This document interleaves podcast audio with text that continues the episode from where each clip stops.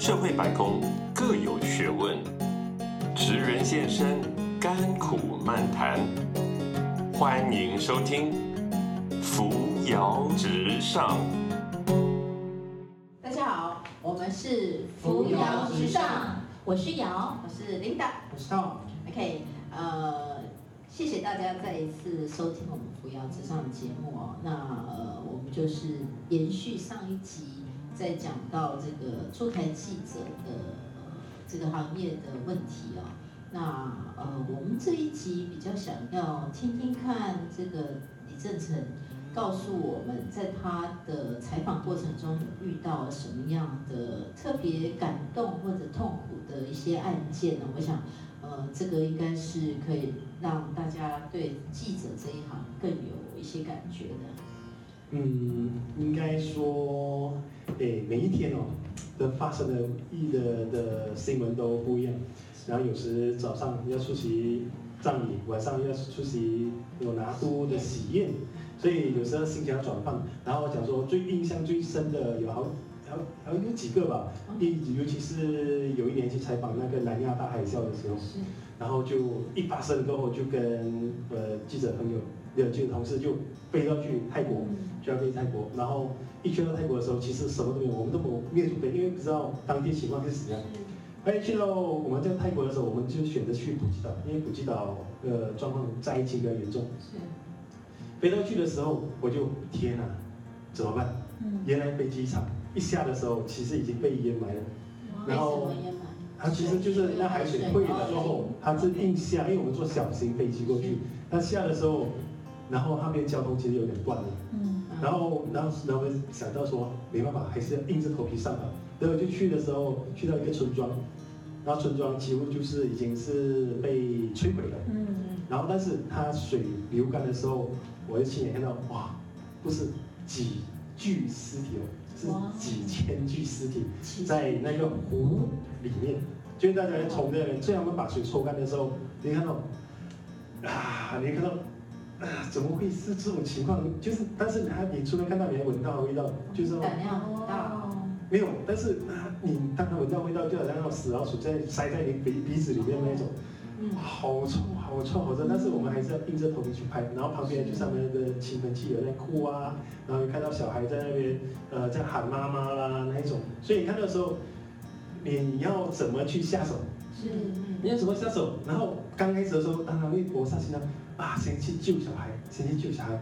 那小孩哭啊，因为自己有小孩，然后那时那时没有，但是觉得因为自己有自己有十儿子女嘛，想啊，要怎么去救他们？但是不行啊，但是我们就要坚守这些岗位啊，然后去拍拍拍了一轮过后，然后就才去做自己想要做的事情，然后就觉得后来那只是一个村庄哦，然后我们继续往前走的时候，然后去到一个寺庙，那寺庙呢是放了尸体的。然后一尸体的时候，我们看着以为下面到的时候，那味道已经来了。然后一进到那庙的时候，你会发现到那那个那个那些棺木哦，刚开始过世的就有棺木哦，就是用绑做成的，已经是大概有啊两三层楼高吧，一连连的来连上去，连上去好几层楼高，呃不不是一排哦，是一堆像一个操场这样哦，都是尸体。然后第二批呢是用草席铺铺起来哦。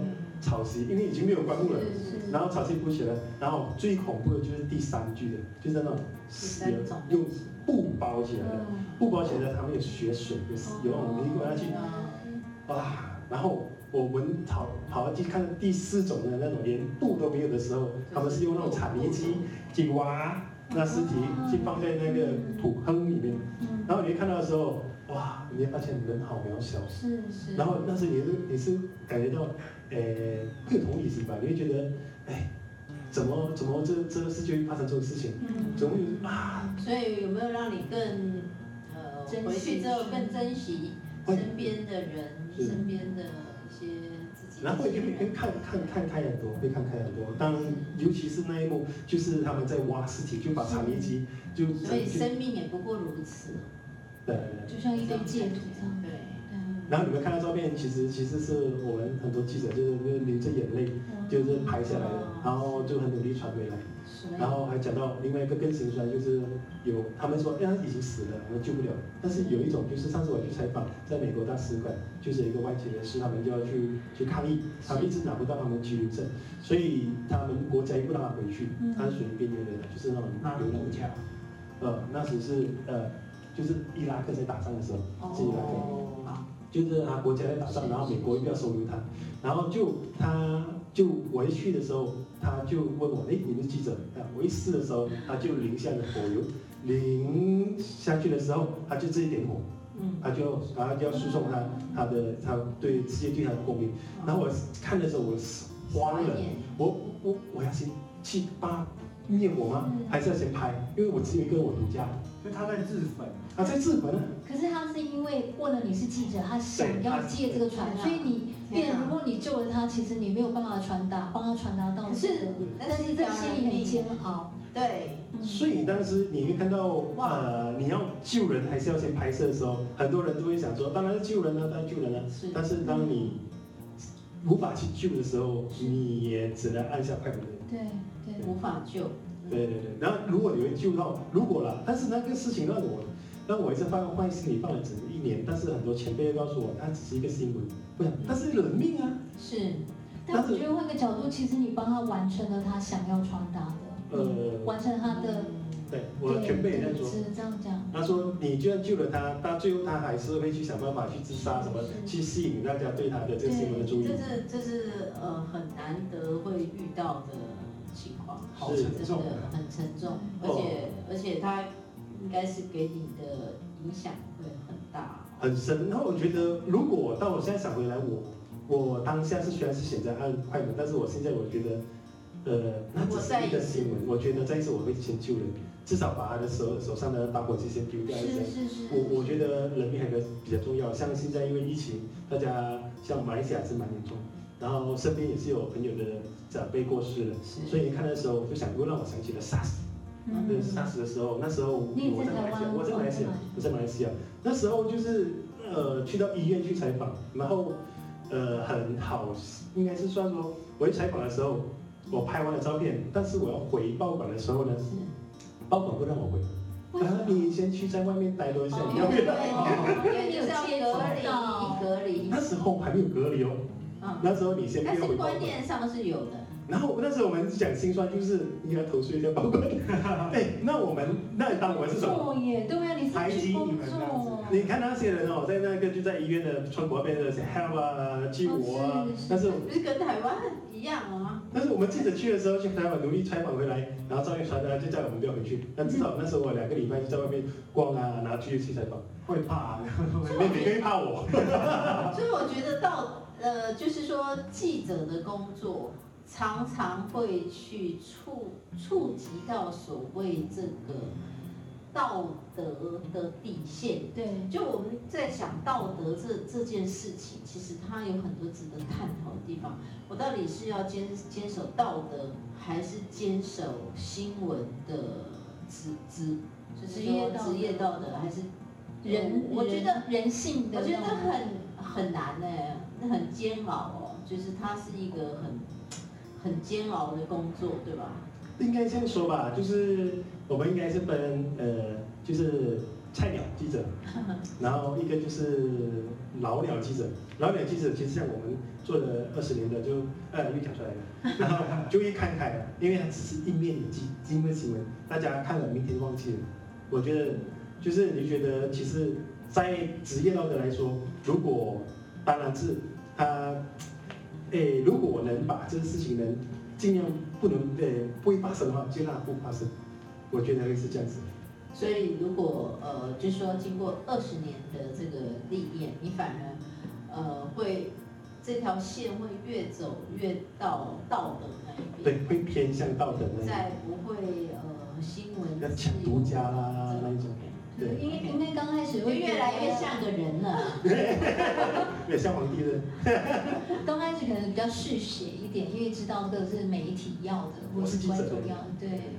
然后到后来还是会，其实我觉得每一个工作其实都会遇到这种问题，就是在呃所谓抉择的时候，嗯然后这个抉择可能跟你的呃年龄的增长，然后很多事情的历练，呃抉择会越来越不一样。是，然后呃，其实我们各行各业每天也都在做一些不同的抉择，或者是说人每天生活就是在做不一样的抉择。然后那个抉择到底那个刹那点到底是为什么要这样做？嗯那其实我觉得它是一个很可以很好讨论很深的议题。是对，那我我我觉得记者，呃，是一个真的蛮有，怎么说，蛮有生命力的工作。他的生命力是有些人就觉得说，哎，很多人误会哦，记者的哎，是不是薪水很高？嗯，对啊，我就是这个，我就是我很好奇，就是如果是年轻人，会觉得说，哎，我可以吃香喝辣的，但是一般人不会看到那个。我好不容易把这个题目呢拉到比较开开 level，结果你们又把它降到说薪什么水的是民。生嘛？民生民生的问题。好吧，说说看，在马来西亚的记者薪水和和台记者薪水差别在哪里？其实马来西亚的记者他的薪水还是比一般打工打工族还高一点点。哦。对至少他呃，现在是公开的，他所以还好。所以他进去大学毕业至少是马币两三千块。对，如果是你说硕士，可能就可以三千块到四千块，然后再加班啊，然后一些车马费啊，其实还蛮在那笔薪水在马来西亚可以活得很开心。对，两三四千块大概是。对，所以现在虽然是算是两三万块吧，两三万台币，但是您觉得，但是那边的生活水平低啊，呃是。对啊，汽油啊，汽油这便宜。哪有水水平低啊？我们上次去马来西亚吃那个黄插华，哇，那个鸡翅这样一桌吃下来也一万多块台币耶。嗯嗯，你是叫几公斤几公斤还是？没有，那个是有观光景点的。如果是生活在那边，还是因为就还算便宜。物价比较低。物价低啦，物价低，然后房价也低，然后租金也低，对嗯，是主要是汽车便宜了，什么都便宜。对，然后但是我我来到台湾驻台，然后就认识很多外媒记者，然后大家偶尔会聊到他们的薪资，然后有时候叫我跳槽啊，又敢讲出来了，那就就是呃那些比较富裕的国家的呃新闻社叫我过去，然后我听后我 眼睛开了，哇哦。哇，都二位数起跳，你知道吗？有驻外津贴啊，是而且又有房屋津贴，又有食物津贴，还有服装津贴，什么都有，然后二位数起跳哦。我哦，讲哇，但但那些是哪些外国的媒体啊？因为比较富裕的富裕国家，不是啊，他是富裕国家，但他要开发。以开发国家，是，然后就后后来有有在搞，美洲啦，这个呃，对对对对，对对那些。有哦，本来他们的薪水可能就是比较高啊，你可以找找 GDP 比较高前三名那种，所以他们的薪水其实跟驻外一样，就他们的薪水在台湾会过得很好，非常好，是吧？是一般比我们我想，你可以如果是跟台湾的上班族比较，大概真的是好很多。对，如果啦，当然这些年轻人嘛，年轻人如果要进来媒体，我是非常欢迎，因为真的是机会有，然后薪水高，然后福利也不错啊，。你是说你驻外刚刚说的是台湾的记者还是驻外哦，？驻驻外记者哦，驻外然后台湾记者，如果本地台湾记者，你会知道大概薪水行情吗？呃，我大概知道，哎，也认识，然后其实也并不多，也并不多哦。比比比比公关公司少一点。什么意思啊？比我的公关公司少一点，因为我们薪水给的也不差对啦。对对对对，应该这样讲。对，但是公关公司有另外一块累的地方。但我们还没聊到公关公司薪水啊，所以我们现在让我下次们比下啊次有机对会对对。对，然后就其实呃，如果来比较的话，会台湾的记者应该会很羡慕我们驻驻外记者。嗯，对哦，非常羡慕，很天哪，会这样子。而且一般像我们去采访的时候，前面像金马、金钟、金曲，前面第一排都是外媒记者，第一排哦，哦。都第一排都是我们都因为他们要宣传啊，是所以就会优惠给是，呃驻台记者。不管是什么记者会排位，我们都会在第一排，而且没有人整。天啊，对真的很对。，然后但是就是刚才讲说，如果有年轻人真的想要进入这个行业，我觉得可以尝试，先从本地媒体做起。然后做了以后，才尝试跳到，因为跳跳到海外的媒体去。嗯你去美国去绕一圈回来，我觉得就是很吃香，非常吃哦，香所。以你是说过过水之后回回到是，本国自己就还会再涨价，让水涨船高。而且不是掉到自己的台湾的媒体上，是掉到其他的。哦对外媒做外媒记者而且主要就是一，如果因为很多外媒记者他们的中文不太行，是所以其实如果你中文行，你英文也 OK，其实就可以进入。对，是像，所以讲，呃，这一方面也不是说刚才你说排斥很多年轻人，其实并有，那其实更有需要有有能力，像包括很多人以为只是一张一支笔嘛，但其实它还要经过拍摄，还要剪辑，还要直播，像呃呃去年的大选。就还要做直播，现场直播，然后全台连线，连线过后还要写稿，还要拍照，就是一个人要做到完，所以对啊，一个人所以要做。还是要专业的一个培训才有办法。十八般武艺都要会。不过还好，因为我之前是在一间公关公司上班呐、所以学得学得很多。是是都是是是，学的完全完全都是我们的培养，真嗯，的可以可以了解一下是哪一家吗？这么这么好，就在他专业的 呃赞，助倒是因为那时候 Ken 在我我们公司其实就是在帮我们做直播，所以大概就培养了很多这个直播的技能，包括呃怎么 mix，包括 mixer 啊 Mixer，怎么操作啦，然后剪辑剪辑，你就知道我们公司多超了，一个人都当五个人用哦。所以会建议，比如说想当记者，先去比如说公关公司或者其他媒体公司先绕一下呃。其实都是好的训练哦，其实我觉得都是好的训练，因为呃可能不像呃电子公司的工程师好了，他可能进去就是 focus 在那个单一领域。那像呃不管是媒体或者广告公司或者像我们这样子的公司，其实呃要被训练的人力其实很多，嗯，因为现在因为我们叫服务业嘛。对，那业主、客户想要做什么，你要变出来给他。那所以相对的就很像的这些能力都要去培养。所以呃，其实我我倒是很鼓励年轻人第一份工作可以做公关公司，或者是呃刚刚 Ken 说的，可以想想办法去去进入媒体当记者，因为我觉得他给的训练真的是比较全面。嗯哦，这个人你的视野，呃，也可以蛮开阔的，因为你接触到不同的产业面。那 Ken，你就是在发稿的这个过程，有没有被你就是马来西亚那边的主管退过稿？可以问吗？刚刚在私底下不是说不要讲吗？刚刚刚刚才刚刚才退过这样，刚刚才退了一天，对不对？他其实是呃主任一般只是帮你修饰一些，哦，字体当然退稿是比较少，但是会直接会被会有一些政治的政治因素对政治因素所以基本上你选的议题，基本上你交出去的就大概都会都都可以过，因为呃因为只有他一个吗？而且他有固定的版位让你去看这只些。有他一个吗？会不会那边有一个方向说，哎，我可能哪哪些新闻比较有兴趣啊什么的？你看，就是说，一般是有固定，就主要是关于马来西亚的学生或者商人、留台生这些新闻，一一般都要 cover。然后一般像还有一些就是呃可以拿到独家的，所谓独家就是我们的官方新闻，就是呃马来西亚有贸易中心、观光局，然后后面有旅展啊那种，就是应该是一一定要去采访哎，不要不要漏掉就好。是。对对对。呃，我我我自己的亲身经验呢，就是说，呃，有有一年，对吧？我们为了呃去，我们是去马来西亚干什么我有点忘记了，就是呃由去买房子 Ken，你怎么可以讲出来？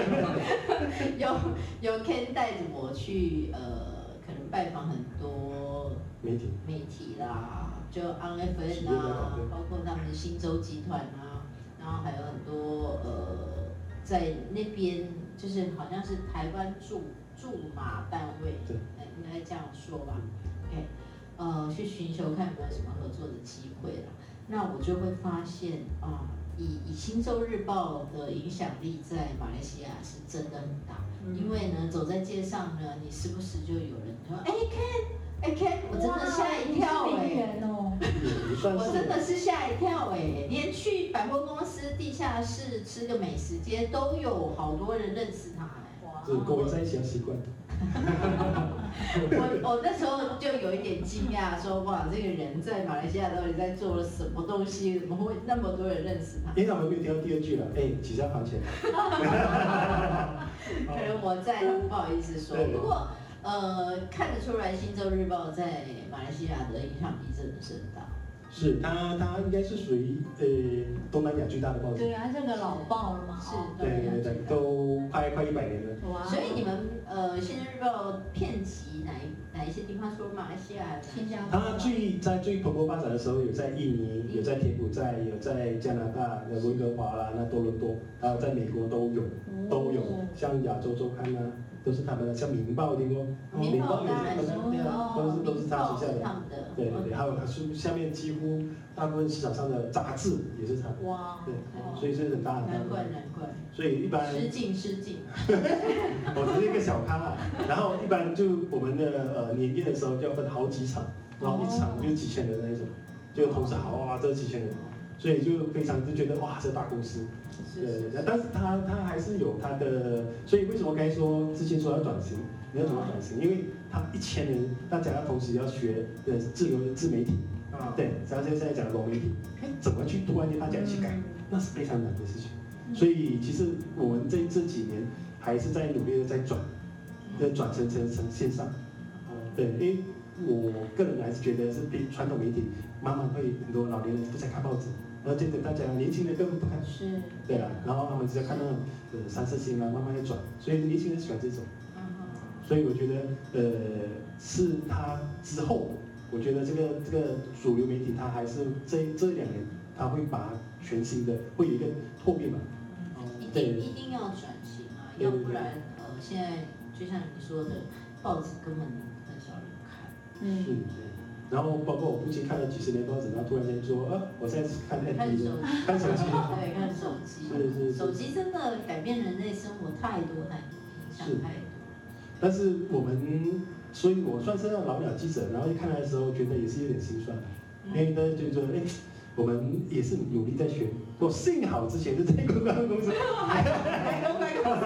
学的挺好的。所以至少我把很多概念，很多传统概念都带回去给他们，然后我问，哎，老总，我们至少也听知道，是。哎，原来可以这么做，OK，对啊，现在都是呃要讲讲视频，像我现在很多客户告诉我，哎，他们想要做视频新闻，到底要怎么做？其实我们也在想，视频新闻，那你这个视频到底是很真实的，还是要我串接呢？对，就是你会遇到很多这种要要挣扎的事情。那既然你叫新闻呢，嗯，那我到底要怎么去做这些视频？但是他们觉得现在大家乐听众都在手机上看，他不做视频新闻的话，文字又没有人要读，就很容易被淹没，就是，嗯但是就会遇到我刚刚说的问题，因为视频是很容易去剪的，嗯，去很容易呃可以造假，啊，那就是呃来来考验我们的良心。对所以其实呃，我我刚刚回到刚刚的话题，就是说，像我们这样子的行业，所谓服务业或者是呃媒体业，就是你会遇到的事情会比较多元了。那是是，那呃要应变的能力就要很快。那说到能力的部分，就是我呃刚刚 Tom 有跟我说他想要问的啦，我就帮他问一下，就是呃作为一个记者哈，除了呃，上一期你有提到这个热情、兴趣很重要，但我觉得那个叫心理素质。嗯。那有没有什么具体的能力是他一定要具备的？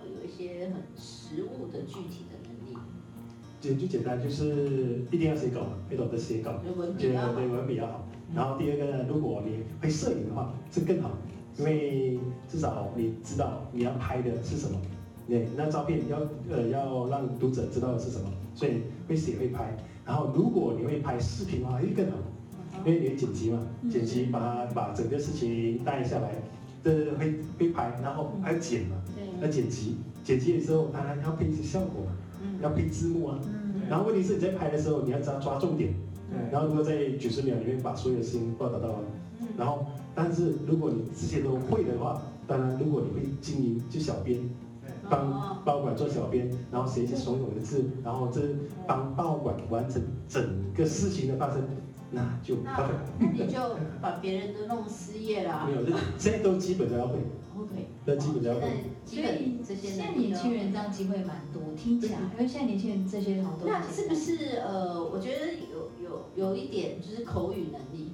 例如说我我我做的记者会很多就是一个人来，以前可能早期配置编制比较大，他会有一个文字记者加一个摄影记者，那现在就像你说的，为了节省人力，他们就是一个人是。字文字兼摄影，但是他还要问啊，嗯就是说所谓的这个提问，那口语沟通能力是不是也很重要呢？对，一般像如果他的外形还 OK，那那就可以顺便做主播，顺便做就就就是报道新闻对啊，然后其实就是帮可能就是另外一个同事帮忙长进这样子。例如我我曾经看过，就是一个记者就是一边拍一边录，他上面都加一个动了一个摄影师，那是摄影机。哦。录影机的，然后然后上面还加着一个就是三百六十度的环绕的那种现场直播，三层哦，然后他在旁边按，嗯，就他讲他在一边拍的时候一边讲，这样，啊什么叫都可以，他也是蛮红。对，然后他在他讲他讲其实这样三百六十度呢，其实就是可以看到他在讲，所以他一边拍的时候一边录影的时候，他一边在报道，呃，这个在大陆嗯。最常见，嗯，大陆的记者都这样玩，啊，然后网红也是这样玩。所以觉得哇，真的是要多才多艺，真的，Ken，所以你也可以当台湾的网红啊，因为我那天也看到一个报道说，有一个台湾的记者在印度还哪里，他也是当地的网红，然后所以他可以切换一下他那个搞笑的时候是网然后记者就是很专业的样随子。时来切换，我一般都很认真太太认真。太认真了。没有啦，就是还是给机会这种这种这种机会，我还是要留给那种比较年轻人一点的。我们这种呃连讲话可能都可能觉得还有口音那么重的人，我我记得我认识 K 应该是四五年前吧，十几年前吧。没有，四五年前呐、正经的讲。好，跟你讲，对，那我还要讲更正经，我认识他的时候比现在瘦多了，哎呦，因为是吧？饮食，台湾饮食太好。没有之前在公关公司待的太好了，哦，然后又有又有餐餐然后每天在吃，没吃好料。是是是是是。OK，那你们还有什么问题想要跟这个 K 问题？对，因为我觉得驻台记者不容易遇到的，是一般比较少，因为有外国人，我们也对不会讲英文啊，所以 还要驻台但懂中文。对呀、还要懂中文。那像是很多的驻外记者啊，他们是不是通常都是要在当地定居下来，就可能可能不一定是常住，要回国他们数像呃美国之音、德国之音，他们都三个月，每三个月换一次。三个月。对，每三个月换一次。像是会 rotate 这样子。对对对，有一些是一年，像一般都是两年，每两年更换一次，为什么？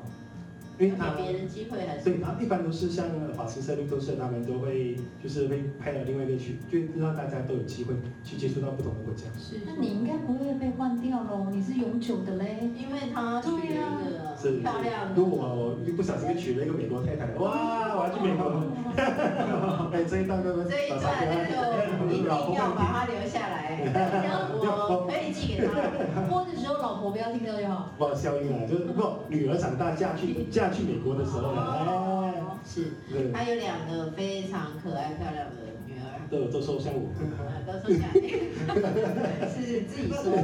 那我可以问一下，就是那你们这样是在马来西亚登记结婚，还是在台湾登记？还是两边都要登对记？，都要都要登记结婚，哦，对，就合法的合法的，那那不是一个国家一个这样的。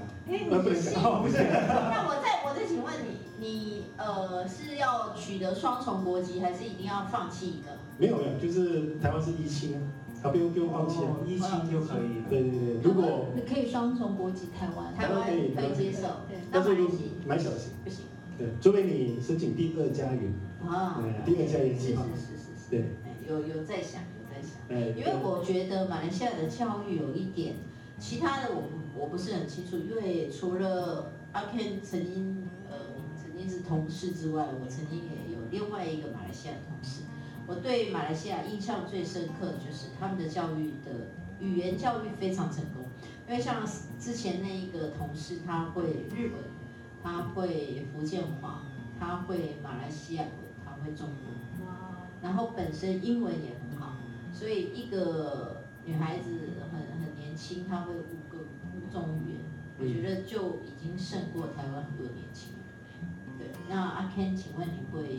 我只会英文，那中文讲不太好。阿 Ken 他客气了，他英文很好，然后马来文吧，对嘛？就一般都生活用的。对，然后所以也会日文吗？呃，看某种爱情动作片的时候听得懂。哦，那个不用，那个都不用不用讲不用讲那个都不用。因为那个看字幕不用看。有字幕。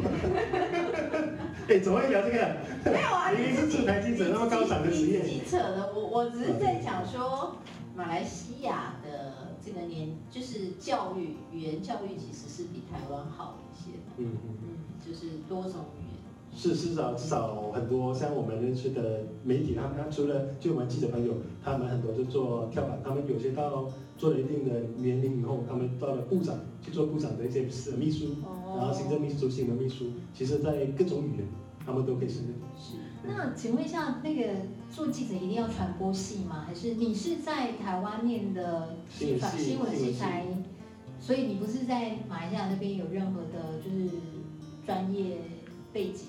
嗯，我应该说我的呃报馆的同事里面有军事家，有医生，哦，对，有医这生，很特别。很特别，有些是中医师，没有，有一些就是他们的兴趣，就为了享受精神。哦哎呀，爸爸要他们父母亲的家人要他去念法律师，但是他偏偏喜欢自由，向往的自由。台湾这样的情况应该比较少。没有，但马来西亚就有同事，哎，你说他是军事家，所以他他他是专门报道军事跟新闻。然后有些中医师，他是专门专门做写写写医师，所以几乎各行各业都有。OK，对，不一定是要念所谓刚才讲的新闻系，那果然《新洲日报》薪水比较高。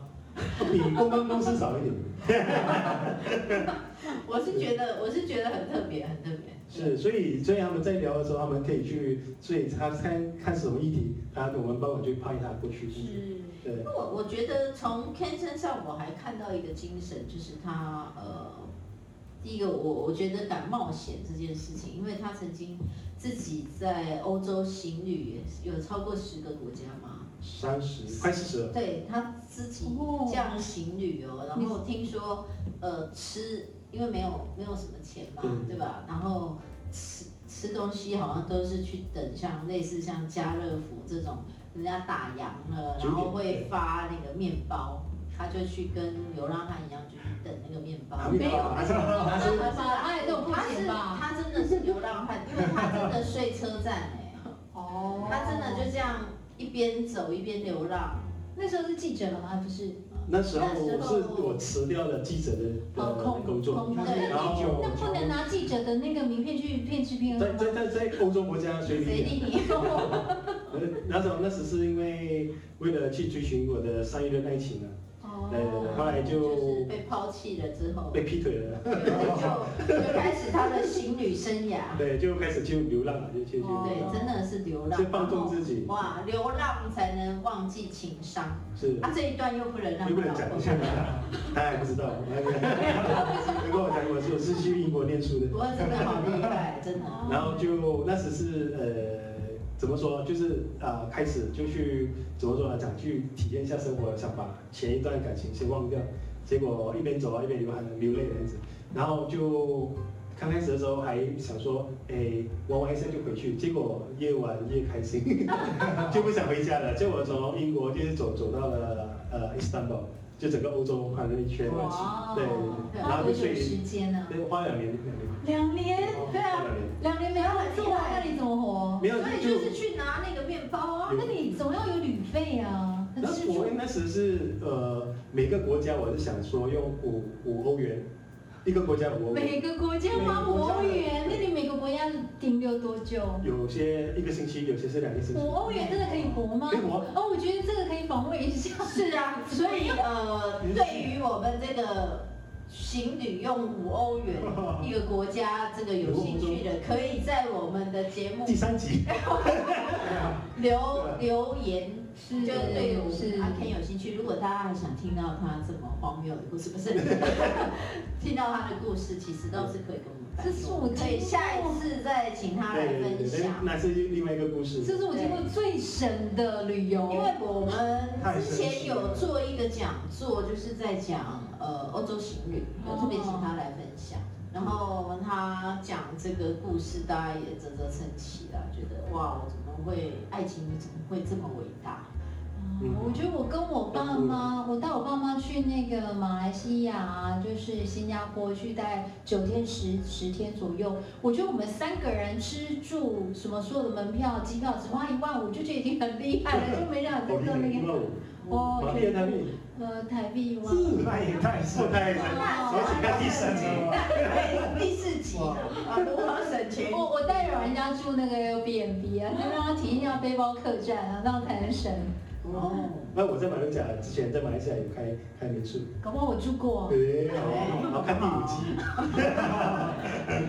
那时间过得很快。不过，陈刚刚说的，其实我们呃在我们的频道旁边都会有一个留言的地方。如果大家觉得对我们呃这一集的节目觉得还有意犹未尽的地方，其实也欢迎大家留言来问我们，我们也能呃如果可以的话，也是竭诚竭诚回答各位的问题呀、OK，好，那今天非常谢谢阿 K 给我们这么精彩的分享，那我们就下次见喽，拜拜。拜拜。本节目由冠雅公关集团赞助播出。